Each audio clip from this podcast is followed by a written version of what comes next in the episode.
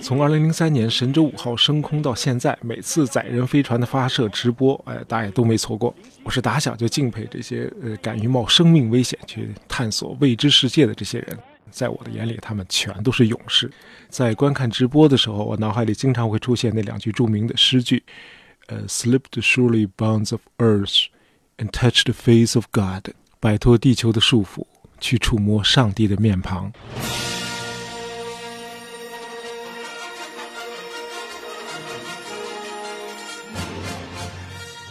毫无疑问，航天肯定是这两天最热门的话题了。那大伙知道，无论是航天器的对接、它的脱离，还是航天员翟志刚2008年完成的那次出舱，都是日后中国的这个载人登月必不可少的步骤。说到出舱，大爷想给大伙儿讲一个惊心动魄的故事，哎，那就是人类的第一次太空出舱。美国宇航局 NASA 计划在1965年的年中，在这个双子座飞船绕月飞行时测试一下这个宇航员出舱，为以后的这个登月做准备。前苏联听到这个消息之后大吃一惊，哎，这还长？这人类历史上第一次太空行走必须由苏联宇航员来完成。于是，这个苏联人匆忙在他们的上升号宇宙飞船上安装了一个 airlock，叫气密舱门，德文叫 Luftschleuse。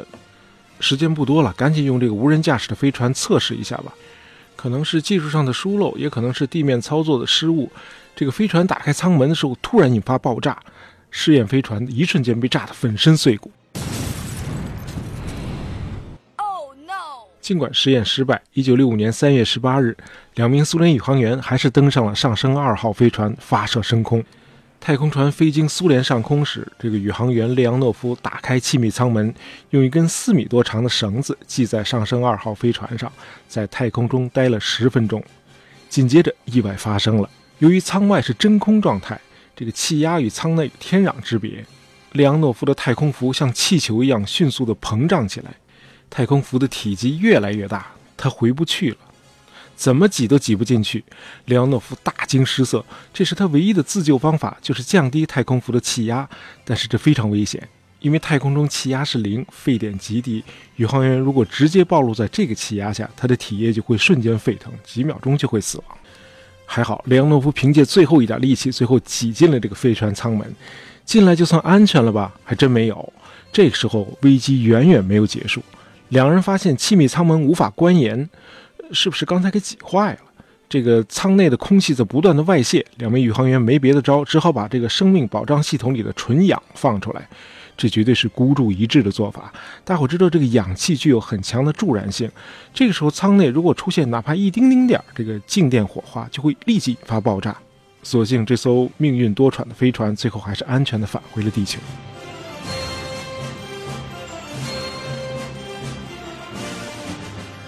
好，说完这两位经历了九死一生的宇航员，现在呢，咱们再来聊聊两个重量级人物，他们分别是美苏两国各自的航天技术先驱。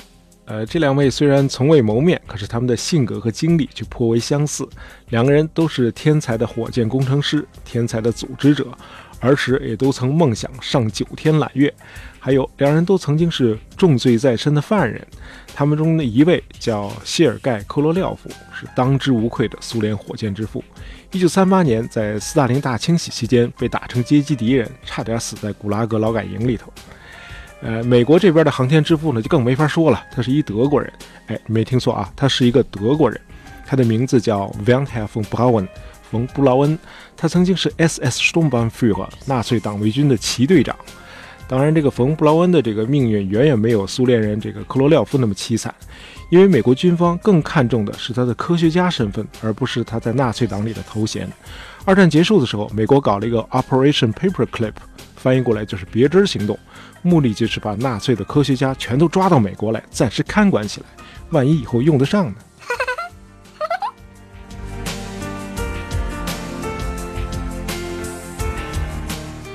那问题来了，为什么火箭技术的精英都来自俄国和德国呢？这个是有传统的。早在1903年，在俄罗斯偏僻的乡村，就有人已经计算出，呃，摆脱地球引力需要多高的速度了，就是所谓的第一宇宙速度 （First Cosmic Velocity）。这个速度是多少呢？是每秒钟7.9公里，也就是时速2万八千四百四十公里。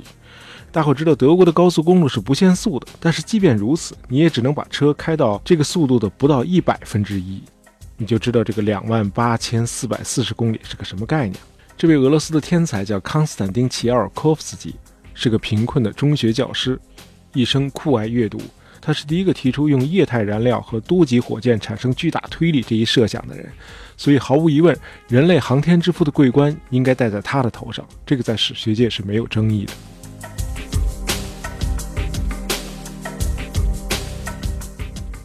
在德国这边呢，一九二三年，物理学家 Hermann Oberth 出版了他的论著《Die Rakete zu den Planetenräumen》，奔向星际的火箭。别看这本小书只有九十二页，它的划时代意义可是怎么评价都不为过的。Oberth 在他的小书里描述了飞行器如何在真空中飞行，他还谈到了人类将建立空间站以及星际飞行的可能性。这本书应该是人类航天技术的圣经。受这本书的影响，德国涌现了一大批的航天爱好者。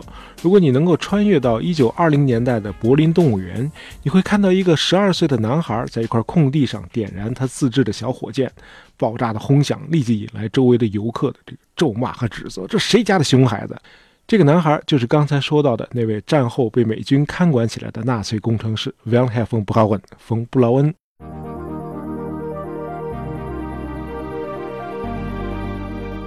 在就读柏林大学期间，冯布劳恩参加了当地的这个航天爱好者协会。这个协会在柏林的 r e i n i k e n d o r f 开辟了一个小小的发射场，在那里，冯布劳恩和他的协会会员们孜孜不倦地试射他们自己研发的火箭。这些业余爱好者很快就引起了德国军方的注意。大伙知道，这一战后的凡尔赛合约禁止德国拥有空军，军方于是敏锐地意识到这些火箭爱好者的价值。哎。可以利用他们来绕开这个凡尔赛合约的苛刻规定，为德国打造一支非传统的空中打击力量。于是，冯布劳恩等人就被纳入了德国的战争机器。一九四二年，冯布劳恩团队成功的研发了 V 二导弹，全称叫 Vergeltungswaffe II，导致了两万多伦敦人的死亡。但是，这款邪恶的武器，同时也是人类第一次能够发射到外太空的航天器。呃，这个历史啊，有个诡异的逻辑：坏事常常也能催生好事。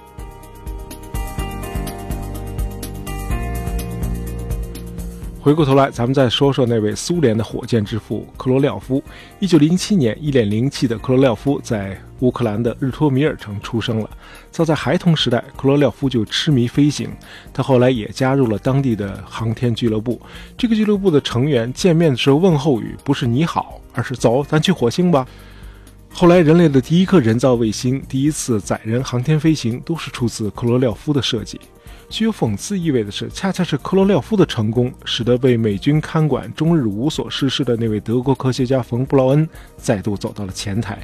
为了防止苏联抢先占据外太空，美国政府一改从前纳粹一概不予使用的政策，冯·布劳恩得以在美国继续从事火箭和航天研究。作为见面礼，冯·布劳恩把大量的研发火箭的图纸交给美国当局。他曾这样表示。Mein Land hat zwei Weltkriege verloren. Diesmal möchte ich auf der Seite der Sieger stehen. 我的国家已经输掉了两场世界大战，这次我要站在胜利者的一边。甭管这是不是机会主义，这个决定后来产生的历史意义却是无法抹杀的。当时的情况是，直到肯尼迪总统1960年当选时，苏联在航天领域仍然处于领先地位。新一任的美国政府的首要任务就是赶上并超过苏联。肯尼迪政府的目标是 landing a man on the moon and returning him safely to the Earth，把人送上月球，再安全的带回来。冯·布劳恩受命研发超重型的运载火箭土星五号。后来的事儿大伙都知道了。一九六九年七月二十一日，人类成功的踏上了月球表面。